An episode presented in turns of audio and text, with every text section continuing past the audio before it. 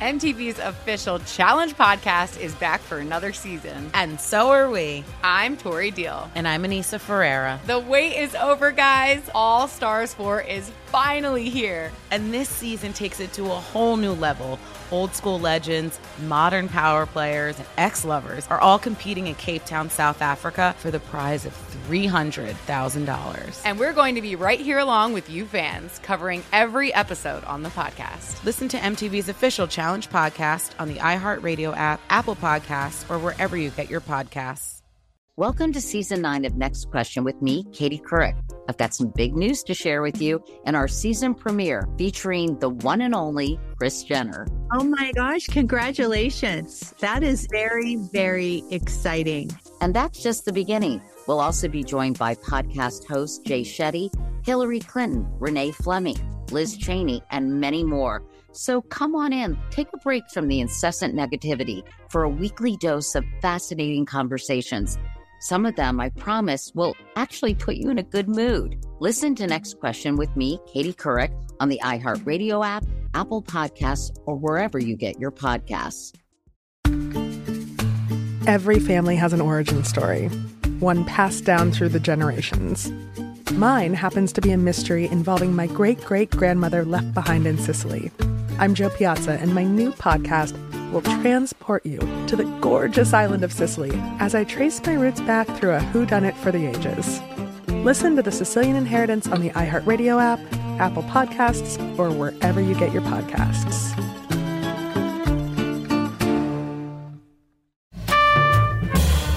This is Alec Baldwin, and you're listening to Here's the Thing.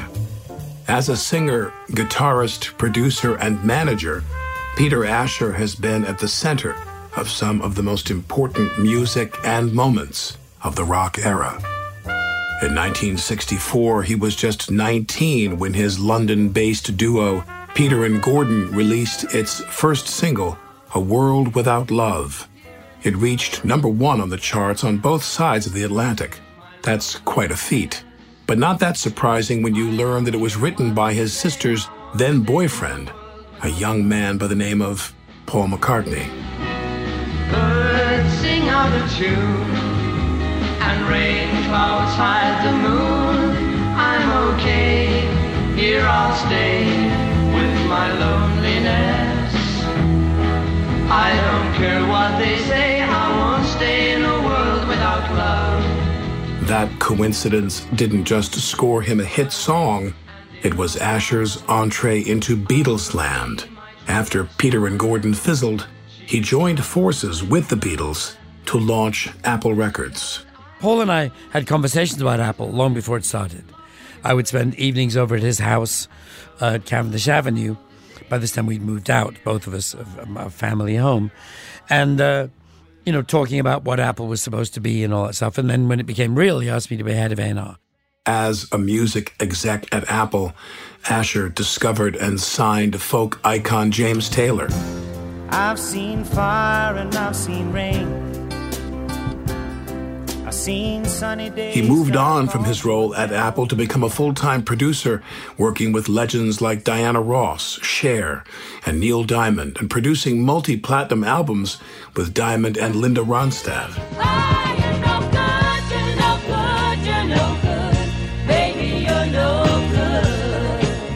More recently, Asher put all of these stories into his book, The Beatles A to Z, an alphabetical musical tour. And he hosts a weekly show about the band called From Me to You on Sirius XM. Indeed, when they called me and said, Would you be interested? My first call was to Apple and, and to Ringo to make sure that it was, you know, Beatle approved. As associated as Peter Asher now is with rock and roll, his early musical formation was something else entirely. I grew up in a very classical background. My mother was a classical musician. She played the oboe. She played in various major orchestras and ended up being oboe professor at the Royal Academy of Music in London. So that's what I grew up with. This was a lot of classical music. And your dad? Time. And my father was an eminent physician, but also an amateur pianist, big Gilbert Sullivan fan. So I grew up with all of that. How many kids in your family? Three, two sisters. Your sister Jane. Mm-hmm. yes. That's just now. Yeah. When you, you grew you grew up where in London? In the middle of London. You yes. grew up in the middle of London. Yeah, in, And- Wimpole Street. Right. You know that medical area that's Wimpole Street, Harley Street. Right. Where the, where you we began in a flat, not not there, but but as you advance in the medical profession, eventually you're entitled to move to. And what kind of music Wimpole did you listen to as a child, or even as a teenager? As a teenager, um, uh, I discovered jazz. I was a big bebop fan, and eventually I discovered rock and roll. Elvis. Elvis. Um, but first of all, we, we had our rock and rollers, we, we, Cliff Richard, Right. Tommy Steele. The first record I ever bought was a Tommy Steele record called "Rock with the Caveman," and and the song was written by Lionel Bart, who went on to write Oliver Oh, and all Oliver. those other musicals. So, yeah, and of course we all bought Rock Around the Clock, and we di- later discovered Elvis. Uh, now, when you decide you're going to perform, uh, Yes. you, you you played an instrument, you taught yourself to play. Played, yes, You played yes. the guitar. Got a guitar. We all had skiffle groups, learned a few chords, and so on. Yes. How did you get representation and get a recording deal? I started off with a skiffle group with a couple of friends. Called? but, uh, the A1 skiffle group. Not very original. um, deeply unoriginal. And then uh, at school, I met Gordon Waller, and who also played the guitar and sang, and we started singing together, and decided to become a What duo. What school were you in? Westminster School. For very- what? It's a very posh English public school. What did you want to study? What did you think? Oh. What did you think you wanted to be? Well, uh, I wasn't sure then. An engineer? Though- Was there no. something like stable? No. no, Oddly enough, the day we were doing this interview, it would have been a significant profession because I wanted to be an MP. See, if, if I'd taken that career path, I would by now have been prime Be minister. having tea with, no, I'd, be, uh, I'd be prime you'd minister, be prime and- minister. and the whole mess would have been It would avoided. have been avoided. I would have solved everything. If only. But if only. But sadly, no. That was my other ambition was to be an MP, and of course, every MP's ambition is to be prime minister. Indeed. But anyway, uh, we met at Westminster. We started singing together. Um, we got, you know, we started singing at school events and parties and, and so on. And you start to find yourself getting invited to a lot of parties by people you don't know. And they say, oh, by the way, bring your guitars. And it dawns on you eventually you just got booked for a free gig, you know, which is what happens. And of course, you do it because the more you play, the better you get. Finally, we started getting pubs and clubs and coffee bars that we could do a couple of sets in, just acoustically, just the two of us. We ended up in a place called the Pickwick Club, which was a more upmarket, late night eating and drinking club. A lot of actors, a lot of musicians. First time I ever met Michael Caine was in there. Um, Joan Collins, I became friends with back then and still am. So it was that kind of a slightly glamorous place. And we would do two or three sets a night, sitting on bar stools, singing folk songs, Everly Brothers songs, everything we could think of. And one night, uh, a man in a very shiny suit came up to us after the show and asked if he could buy us a drink. We said yes. And he explained that he was Norman Newell, an A&R guy from EMI Records, and he wanted us to come and audition for EMI. So we went up to the EMI studios, which is what became Abbey Road. They just changed the name. Uh, about a week later, uh, recorded a bunch of songs, and they phoned us up and, and told us we, we they'd like to sign us. So, and they said, you know, that we'd um, they picked Norman had picked some songs out of the ones we'd been doing the night he'd seen us that he wanted us to record at the time.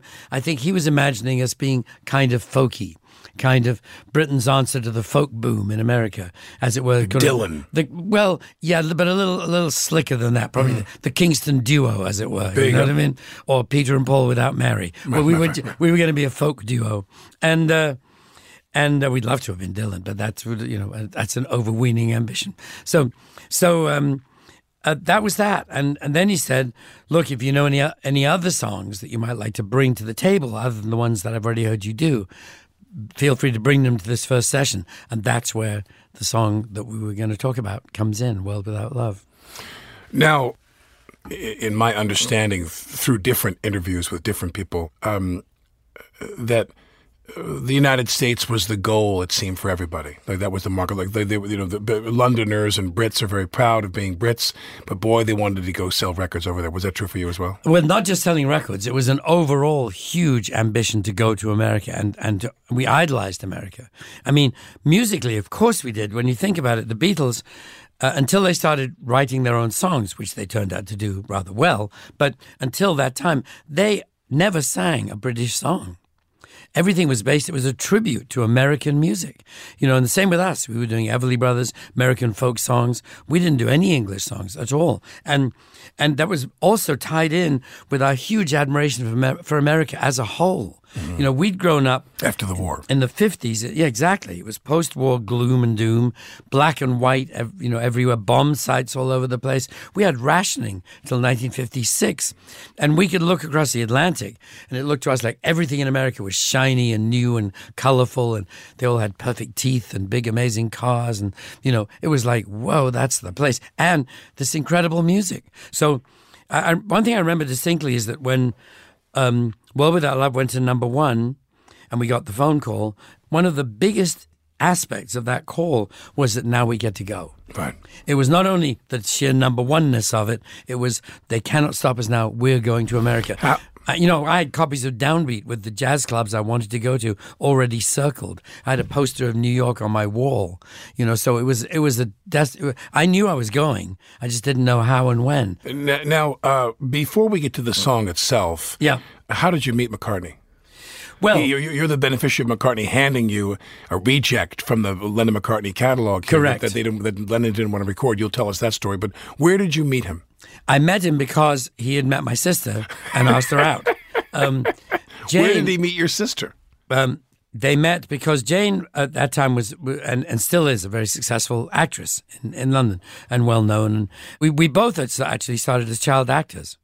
Um, when I was eight and she was six, we both got our first uh, movie parts. You you did your first film, The Planter's Wife, playing the son of Claudette Colbert. Yes. They shot that in the UK? Yes, it was a period when she'd moved to the UK and was working there. My father was played by Jack Hawkins. Of course. you might remember. I love him. Beautiful actor, stern military man, Oh, Bridge on the. River Kwai, all those movies. Yes. he was my father, and Claudette Colbert, much more exciting, played my mother. And I got to kiss Col- studio- you- Colbert you- with, with great enthusiasm. um, it was Where Pinewood. did they shoot? They shot at Pinewood. Pinewood, yes. They did several films. Yeah, quite a few. Uh, Was there ever a a, a, a kind of a, a, a conflict for you, or anything where you thought, "Do I want to be an actor? Do I want to be a musician?" Why did you then do one? Well, it's interesting, yes. I mean, I think what happened is that the acting, my acting, the offers diminished and my ability to do them diminished And I started to take school seriously. As I mentioned, I was at Westminster, which was a school that did not give you time off to go and be in a film. Jane, on the other hand, uh, was super enthusiastic about it and extremely good at it and became immediately successful. Quit school at 15. My tolerant parents, yet again, going, okay, and, and became a full time actor, which she still is and, and does very well. And, and, it was in that context, as a celebrity actor, movie star, beautiful person, that she was invited to go and see the Beatles when they first came down to London by a magazine who wanted her to write a piece about, you know, what was all the fuss about. What did she write? Um, I, Was she favorable? she was extremely favorable. um, I don't know if we've got a copy of the actual piece, but I remember her talking about it and saying how great they were. And of course, as the visiting celeb, she was taken backstage to meet them all afterwards. Right. She liked She them was very well much. known at that point. She was yes, famous. Yeah. Yes, she was famous. And she was a bit more well known than they were. They were about to become immensely more well known course, than anyone in the universe. Right. But at the time, Jane was, was she was on television quite a lot and that stuff. So she met them and and you know, liked them. They liked her. One of them liked her in particular and asked her out. So that's how it began. And I think How long were they together? uh, several years. I, Oh, wow. Well, because he ended up moving into our house. You know, I don't know if you know that part of the story. Yeah, he Uh, lived. He lived in your house. Yeah, for about two years. You shared a room with him. No, shared a No? floor. You Two- shared a floor two, with two him. n- next door rooms. We had two separate bedrooms, and yes, we shared a bathroom. Yes. Although it would have been thrilling if you were in the same bedroom together, laying there at night, smoking, steaming, trading lyrics. Although I- maybe you should do I this. yeah, maybe I could have got a writing. Maybe you should play one- this. He could have given you a lot of pointers. A couple of words in one It song. could have been Lennon, McCartney, and Asher. I'd, be rich. Yeah. exactly. And then, and then, so then he gives you the song. Uh, Describe yes, what well, happened. I'd heard the song. You guys were recording. no, You weren't. You hadn't made no, it yet. no. Here's what happened. Cut back to where I was telling you the story about Norman Newell spots us in a club, s- signs us, chooses some songs from our existing repertoire. What says, year is that? 63. Right.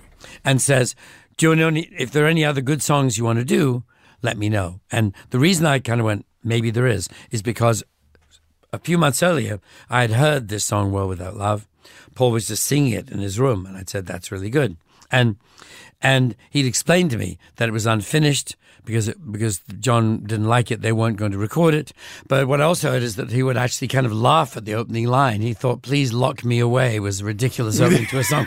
So apparently, when Paul would try to sell John on the song, he would get no further than that line, and, and John would stop him and go, "Okay, I will lock you away. The song's over." you know. That's amazing. And then nothing happened until we got our record deal. And I went back to Paul and said, Look, this amazing thing has happened. We are going to make a record. We've got a studio date booked in a month or whatever it was. And he's booked some musicians. We picked a few songs, but I wondered, could we possibly have a go at that World Without Love song that, that we I liked so much? And he said yes.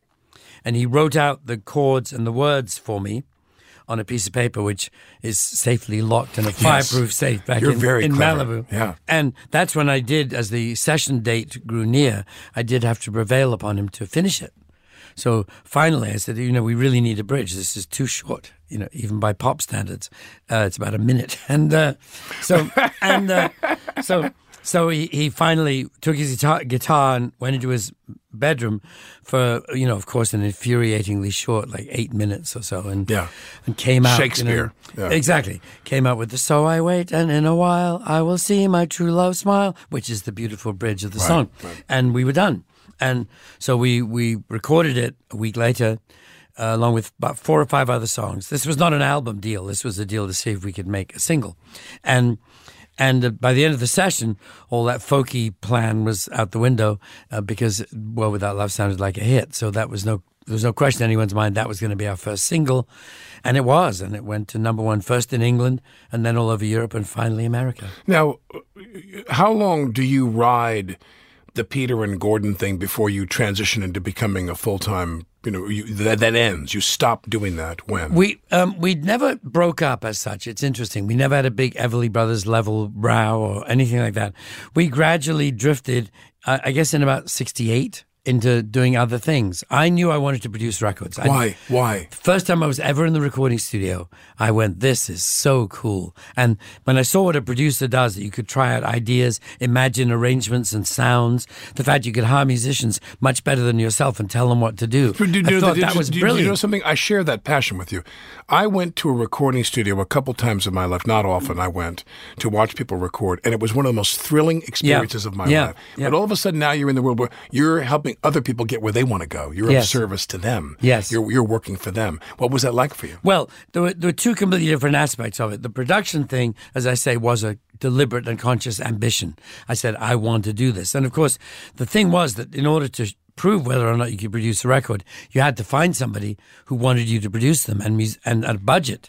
You know, now it's a lot different. Now, if you want to be a record producer, you can sit at your laptop and come up with a groove and a beat and some music and, and a, you know, go, look, this is what I can do. And everyone will go, great, you can do this record for us. But that, of course, didn't exist. Without a studio with real people in it, there was no way to. How'd you get in there? Yeah. Um, I persuaded a friend of mine um, called Paul Jones. I don't know if you remember him. He was the lead singer of Manfred Mann. Yes. Great voice. You know that. There she was, just a walking. That guy, brilliant singer, and one of the best harmonica players in the world, by Wow. the way. And he did me the huge favor. He was going to make a, a solo album. Of he watched me in the studio on a couple of Peter and Gordon records, and and said, you know, do you want to produce some tracks with me? And I said yes. So the first record I ever produced was a one song, a Bee Gees song called "And the Sun Will Shine." Sung by Paul Jones, and what I did, it's only notable now in, many respects because I I wanted to take no chances on getting a great rhythm section. Um, so I asked some friends to play on it. So that, that record has Nicky Hopkins on piano. I don't know if you know. Of course. Nicky Hopkins on piano.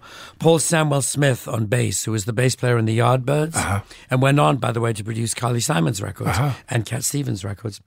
Um, Jeff Beck on guitar. Oh my God. And Paul McCartney on drums. oh my God. So, so That legendary he's, drummer. He's a, he's a great drummer, and uh, so that was the rhythm section. The song was only a minor hit, but I got into the production business, and then so that was the first example of of advising other people. The second one was James Taylor. Where I became his manager only because I believed so strongly in him, and we didn't know who else we trusted to do it. I I found James, discovered him in showbiz vernacular. Um, Where? The King Bees, featuring Danny Kortchmar on lead guitar, accompanied Peter and Gordon on a couple of tours. Right. we were assigned a backup band usually. They were very good. Danny and I became firm friends. I loved his playing. He he's a big Steve Cropper fan as I am, and so on. And and uh, so uh, the, uh, he and I became friends, remained friends after the Peter and Gordon era was over. Danny was then in a band called the Flying Machine with his childhood friend James Taylor. Mm-hmm. They'd known each other since they were ten or eleven years old, and and remained great friends Over here. to this day. Over here, then I think in North Carolina and Martha's Vineyard, and so Danny was in this Flying Machine band. Flying Machine was a New York band, suffering all the vicissitudes New York can possibly offer. Um, they were broke. Their, their record company made half a record and disappeared, and uh, were, several of them were strung out on drugs, including James, and it was all miserable. So band broke up. James decided to go to London, mostly because I think he had a girlfriend over there he thought he could stay with. And Danny said, Oh, if you're going to London, I have an old friend who lives in London who I used to play with. He's okay. Here's his number. So he gave me, gave James my name and number. So James, having come over to London, called me up out of the blue without any idea of what I was up to at that time and introduced himself as Danny's friend. I invited him over to dinner. He played me a little demo tape he'd made a few days before, and I was completely stunned and blown away and amazed. And What year is that? that would have been late 67 i think or early 68 and and you know everything about him I, I couldn't believe i was hearing this him for the first time. His guitar playing had the precision of a classical musician but the the chords of a jazz musician you know and this finger picking beautiful style. His singing you know he had his voice was this sort of rich folky kind of American voice, but the phrasing was all Sam Cooke and Ray Charles. You know, it was, it was a brilliant mixture. And of course, these incredible songs. This tape he played me had something in the way she moves and something's wrong and knocking around the zoo on that tape. Picked up my guitar, played me a couple more songs. And I, we had this odd conversation where I said, look, it so happens I've just got this job as head of A&R for a new record label. You know, I can sign people. Would you like a record deal? And he kind of went, yes, I'd love one. And that, that was it. And of course, I had to explain to him whose label it was, and and so on. So within days of this, How often did they interact? Uh, well, within JT days. with the band. Gotcha. Within days of this conversation, I brought him into the office to meet everybody. He sat down, he played a couple of songs for George and Paul, as I recall, and they shared my enthusiasm. We signed him up, and they Was he intimidated to play for them? Yes, yes. Uh, I can't imagine. well, two interesting things actually in in the in the lyrics to Fire and Rain. Um, there are a couple of things that are often misinterpreted. Um, one uh, is is um, uh, flying machines in pieces on the ground. Yeah. People think it's about a plane crash. Right. That's the band. Right. Breaking up. And the other is holy host of others standing round me. That's the Beatles. wow, that's so cool. So they were the holy host. And yes, he was intimidated. And I didn't really think th- think that through in terms of how. Because I mean, I'm sure that the, the world was full of Americans jumping on a plane, going, "I'm going to go to London and meet the Beatles," you know. And there was James doing exactly that, and and meeting them within days of arrival. Another man like Peter Asher with a front seat to music history is New York's biggest concert promoter of the past 50 years, Ron Delsener. So you have to be a diplomat. And most trade. people aren't this They're way. not. They don't know how to, but after you learn this, as you do in your craft, how to make everybody happy. Sit down at a table, not, it's this way, or we're going to bomb you, you're going to see fire and fury, we're going to burn your house and your kids and the dog. I don't do that. For my full interview with Ron Delsener, text Ron to 70101. Peter Asher on Living with Paul McCartney coming up next.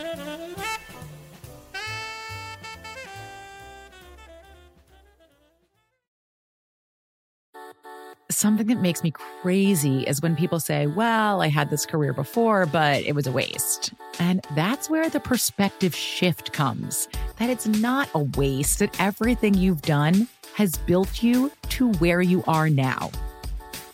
This is She Pivots, the podcast where we explore the inspiring pivots women have made and dig deeper into the personal reasons behind them. Join me, Emily Tish Sussman, every Wednesday on She Pivots as I sit down with inspiring women like Misty Copeland, Brooke Shields, Vanessa Hudgens, and so many more. We dive into how these women made their pivot and their mindset shifts that happened as a result. It's a podcast about women, their stories, and how their pivot became their success. Listen to She Pivots on the iHeartRadio app, Apple Podcasts, or wherever you get your podcasts.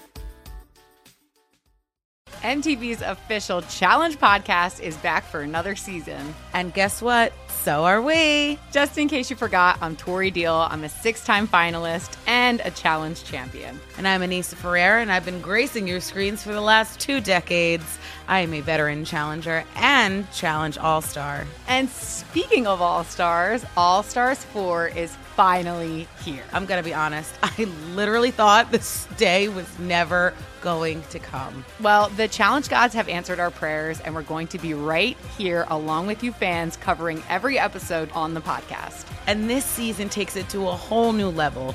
Old school legends, modern power players, redemption seekers, and ex lovers are all competing in Cape Town, South Africa for the prize of $300,000. Anyone can win, relationships matter, and only one All Star will claim the title of Challenge Champion. Listen to MTV's official Challenge podcast on the iHeartRadio app, Apple Podcasts, or wherever you get your podcasts.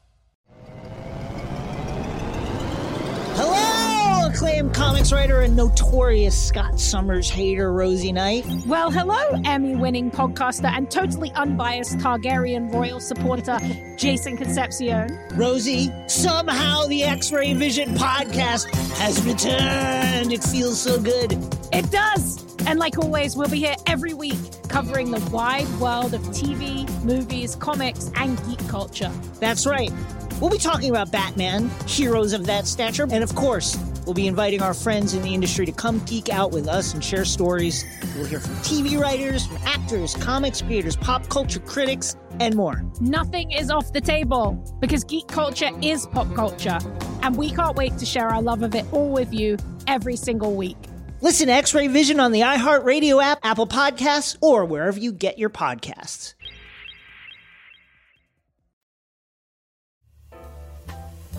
This is Alec Baldwin, and you're listening to Here's the Thing. Peter Asher was at the center of everything that was happening in British music in the 60s. I remember going to see the Stones with Paul quite early on, and they were playing the Scene Club in London. And it was on the way there. He was pretty disgruntled about the fact. He said the only thing he said they really hate is that, that their manager lets them wear whatever they like, and Brian makes us wear these stupid suits. Is that what he said? yes. Now, um, this is in the New York Times. I want to I want to launch this section of our conversation just by reading this thing, which I read to McCartney one time. He, I don't think he'd ever read this. Of course, he can't be, he can't track every single reference to the Beatles as cultural material. But this is from the New York Times when the Beatles make their iTunes deal in 2010. This is in November of 2010. And uh, in the New York Times, uh, uh, Ben Sisario and Miguel Helft are the writers, and they write what is perhaps one of my favorite paragraphs. They write, uh, one of the last major holdouts against selling its music via digital downloads, the Beatles are the ultimate prize for any music company. The group has held on to blockbuster sales. Four decades after breaking up, it has sold more than 177 million albums in the United States alone, according to the Record Industry Association of America. And here's the line that I've read to McCartney, and held on to untouchable cultural prestige. Yeah. Why do you think that is? Why? What is it? I mean, I can get. I, mean, I, I want to do your show one day. Because I did the Beatles show here, and it wasn't your Uh-huh. show. I did one of the other Beatles shows for, for Sirius. Oh, right, Do you still do your Sirius show? Oh, absolutely, yes. I'd love. Do you have guests come on? Not yet, but Oh, I- you don't. will. I will, Oh my God! but I will. Well, if, you, if, you, you've got it covered, then don't worry. No, But no, my- no, no. I, I- came on and played all my stuff. But what I want to I want say, to, but we yeah. can do this now in, in a sense, which Yes. is that what is it about them that made them on their own planet? I think you referred to some of it before. It was the, the coming together of this perfect storm, you know, where every element was perfect. You cannot imagine any better combination. Couldn't have a better manager. Couldn't have a better producer. Exactly. Couldn't have better Exactly. studio musicians. Exactly, and the the the the, the, dep- the distinction. between- It's as if you know when the Spice Girls created the Spice Girls, trying to give, trying to gi- deliberately give each one. Okay, you're sporty, you're posh, Right. you're whatever it was, and whatever Right, it was. right. You know, and it, it was artificial and it was incomplete. That happened Naturally. by the will of God or whatever. right. Um, with the Beatles. There was it was just something we could. There was one. There was a Beatle for everyone to love. There was music for everybody to love because the songs varied between full out, full on rock and roll, and then suddenly a beautiful show tune or an amazing ballad or bloody yesterday. You know, it was that. And and the other thing is they were just better than everybody else better writers, you know, not better players necessarily as individual virtuosos, but better players as a combination. You know, the people would say, well, Ringo's not a great drummer or George, someone else can play faster guitar licks than George. And it w- that was wrong because what they were playing. That's an unfair statement to say that Ringo wasn't a great drummer. I love Ringo's drumming. Right. I, I'm a, I Right. continually say that Ringo is still underrated to this day because Ringo was a brilliant. I mean, he, he was a restrained drummer. There was a period where being a great drummer, He wasn't meant- Keith Moon. and, or even Or Buddy, John Bonham. or Buddy Rich. You Right. know, I mean, that was the time when you, or a brilliant drummer is someone who can just Flash. go crazy and Yeah. be flashy. And that's why it's so great that there's no Ringo drum solos, really. I mean, as such, full on solos. And, you know, and he, he would work out a, a almost a written part for each song where it exactly fit not just what everyone else was playing but the lyric and and everything no i think ringo is utterly brilliant and and and you know and and george too you know the fact that there's other people who can play flashier and faster is not the point he would pick the right guitar lick the right guitar tone to fit the song and you know it was all perfect How Yes. did you know Epstein? Where'd you meet him? I didn't know him terribly well. I liked him very much. I met him, you know, as I got to hang out with the Beatles. Obviously, he was around from time to time, and uh, I remember playing poker with him uh, on, on a train across Germany. Um, we were it was the only time we toured with the Beatles. We, they were in this fancy train, and we were all sitting there playing poker with a couple of Beatles and Brian, and and he won, by the way, and and. Uh, the Beatles loved them dearly. I mean, and what is clear from conversations with Brian and from learning about Brian is that you know he he would have thrown thrown himself in front of a train to save them. This was his life. He- his love and admiration for the Beatles was total. Describe for me uh, now something I did not know because I, I mean I, I, I know, would never pretend to know everything, but something I did not know that EMI became Abbey Road Studios. I know it's weird, isn't it? Because- but how, did- how did that happen? Um, They, just, bought it from them. No, no, no. They just changed the name. Nothing Right. happened. Nothing happened. Um, you know, it's EM, It's always been EMI Studios. Right. And The Beatles don't own it. No. Right. I, it would be interesting to look up what year it happened, but at some point, and I think it was connected with, at one point, there was a sugge- suggestion it might be for sale.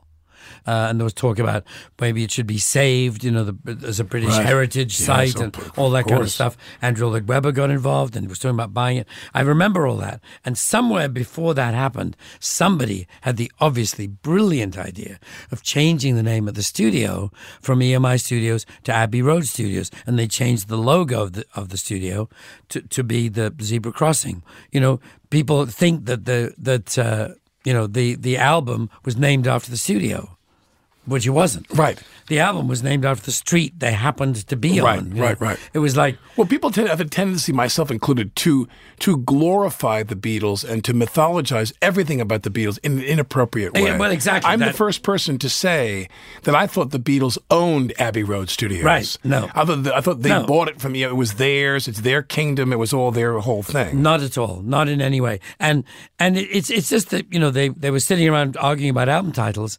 Kind of went, well, since we haven't got anything better, we're you know this studio's in Abbey Road. Let's just call it the album Abbey Road, and let's just go into a photo outside in Abbey Road right now. Which is what they did. So, which is why, th- like the whole crazy Paul is dead thing and all that is so ridiculous. Can I tell you? Can I tell you how many Paul is dead conspiracy videos I've watched? Please do. Oh no no, and and the range of them. Yeah, I know. No. If you no no no no. I mean, wh- when I can't sleep, I'm a, I'm a, I'm a I'm a Hall of Fame insomniac. Right. And I lay in bed. My wife is dead asleep. My kids are asleep, and I I'm on my computer till midnight or two in the morning, tumbling down the corridors of YouTube where they're doing the vocal comparisons Yes. and measuring the length of his earlobes and the symmetry of his eye sockets and all this BS. And I'll tell you how, how silly it is. They literally kind of went, let's go and shoot a picture outside in the road, you know? So the idea when people start ascribing significance to the license shoes. plate of the VW that's parked by the zebra crossing, as if there was any instinct or time or ability right. to to decide what that Well, license there's a lot, there's a lot more than that, though, too. Though. No, I know that, I bury Paul. I know. mean, I, it's all there. In, I in- understand. In, these documentaries. I read a great one the other day, um, which which you could probably find. My father um, was a, as I said, a brilliant doctor and worked in a lot of different fields. He's the guy who identified Munchausen syndrome and oh, interesting Ah. Doctor. Um, he also used Your hypno- father? My father. Oh, fantastic. Because you know most conventional doctors name a disease they identify after themselves. Right. My father was more eccentric and named it after Baron Munchausen. Because storytelling is the major symptom of- Aspect of the of the illness. disease, yeah. Um, Interesting. But he also used hypnosis in his practice, which was quite unusual at the time. And he wrote a very a, a groundbreaking article about um, the, the the proper clinical use of hypnosis. But anyway, I read a thing that my father was in on it, and he used hypnosis as part of the plot of when Paul when when they replaced Paul with Billy Shears. Yeah, your dad was whatever. responsible, My dad was, and and He also the switch. it also said in that article that I knew the whole story, that I was the only person who knew it all and wasn't talking. So I wish to be treated with the appropriate respect. I, am, but I'm, for now, I'm still pretending that it's all complete. My nonsense. favorite, my favorite clip was of, of this ocean of clips I've watched Yeah. in the not now, but you know a while back. Uh, my favorite was the one guy said he, he he shed he did split screen comparisons between McCartney before the accident and McCartney after the accident, and it was compelling. Where you see McCartney before the accident never looks at the fret and never looks at the fingering on the guitar. Right. He looks straight ahead. He sings every song in the pre 66 era looking straight ahead, never looks at his hands. Yeah. And the post 66 McCartney looks at his hands regularly. Interesting. And looks at the fingering. I'm, I'm assuming maybe because the, 'cause the fingering was more difficult than it was Maybe to it was a different bass. I have no idea. But, but Who knows? But, But, but, maybe but, it's but- but when you watch this stuff, it is really you know it's bullshit. But of course, McCartney's on Letterman, and, and he says, you know, and they you know they they say I'm dead, and, and then Letterman goes. But you're not. You know, it's like McCartney just smiles and Right. kind of sloughs it off. But Yeah, w- no, I mean it's it's it's it's insane. Imagine somebody you knew suddenly that you're being told that the person you still know now is not the same one when it just is. Did you think, as I do, that like how much can four guys be in each other's lives twenty four seven? Even if you cut it back, there was a period where they were always together. Yes, Uh, yes. Know, Jagger Well, makes that comment at the, at Yes. the Rock and Roll Hall of Fame induction, and and they're and they're constantly together, and that eases up. They all get married. They start to have families. They have houses. Yeah. they come together a little bit more slowly, a little bit more reluctantly, but eventually, like you know, every band is going to break up and go and go solo. And do, Every- or, or constitute other or, bands. or find a way to make it work. I mean, Mick and Keith miraculously have always found a way to make it work. and, and even in, know, in, spite of the things, In spite that, of everything, that, that, yeah. have been said in books by one Oh, yeah. or the other, They and insult each other, they have terrible And yet fights. they come back together. Why do you think they do? Do you know them? uh, yes, But I'm just I do. and, and again, to the extent you want to say, why do they? What did they have that they've kept this going? Do they really believe that the to, the the sum is greater than the parts? I think so. I think they believe deep down. I believe. I think that they both believe they need each other, Right. and they wish they didn't. And they never had as much success Never. together. Whereas, No, I mean, whereas Mick- the Beatles thought that the parts were the equal of the sum. Right. They I go mean- off on their own and have just as great a time. Mick would leave and make a solo record and go, now I've got a really great bass player and a really whatever, you know, and because would even insult Bill Wyman and and because he'd have some incredibly great American bass Yeah, player, yeah. and and then he'd make a record that no one liked, Yeah, you know, this- and and and and deep down, he's of course extremely smart. So I think I think they're both clever enough to know that they need each other, and that the best work they've ever done was when they worked together, and will be. In your career over the last several years, I mean, you've produced J.D. Souther, Andrew Gold, Bonnie Raitt, Cher, 10,000 Maniacs. In 1977, you won uh, uh, the first of three Grammys. You won uh, for Simple Dreams with JT in 77. Uh, Cry Like a Rainstorm, Howl Like a Wind with Linda Ronstadt, Best Comedy Album with Robin Williams. How Yes. did that come together?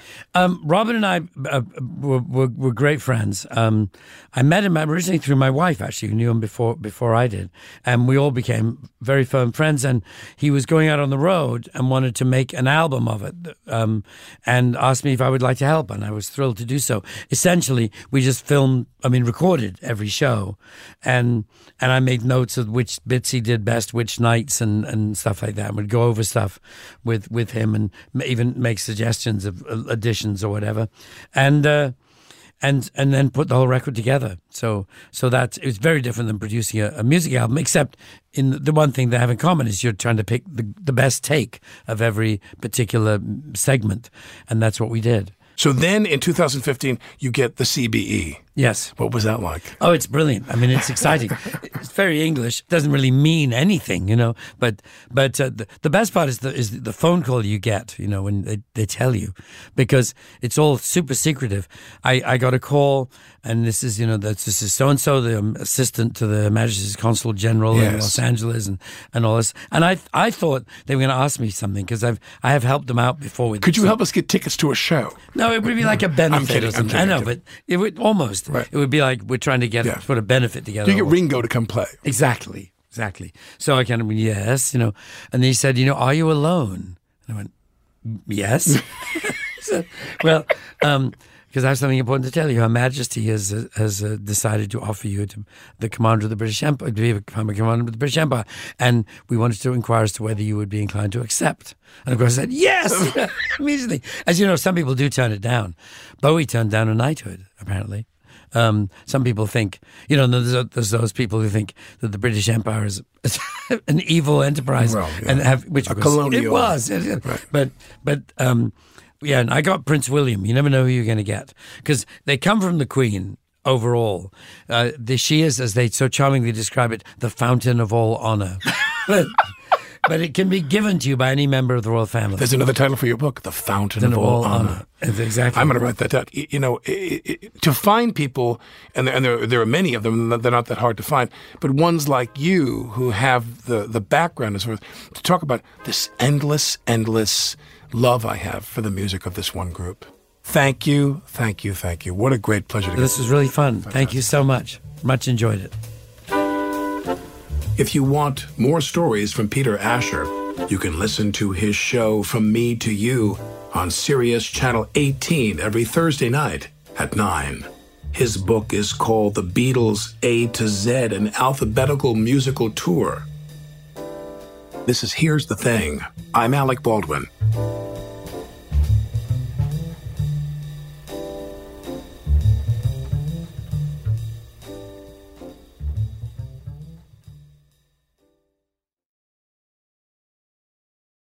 MTV's official challenge podcast is back for another season. And so are we. I'm Tori Deal. And I'm Anissa Ferreira. The wait is over, guys. All Stars 4 is finally here. And this season takes it to a whole new level.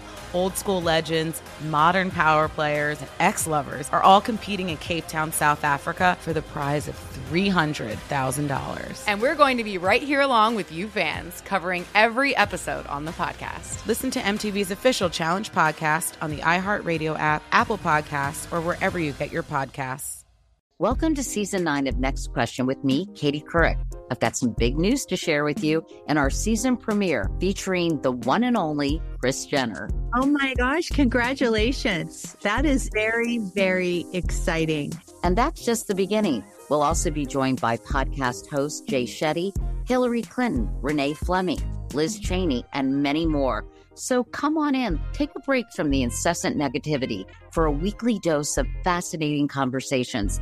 Some of them, I promise, will actually put you in a good mood. Listen to Next Question with me, Katie Couric, on the iHeartRadio app, Apple Podcasts, or wherever you get your podcasts. Every family has an origin story, one passed down through the generations. Mine happens to be a mystery involving my great great grandmother left behind in Sicily. I'm Jo Piazza, and my new podcast will transport you to the gorgeous island of Sicily as I trace my roots back through a whodunit for the ages. Listen to The Sicilian Inheritance on the iHeartRadio app, Apple Podcasts, or wherever you get your podcasts.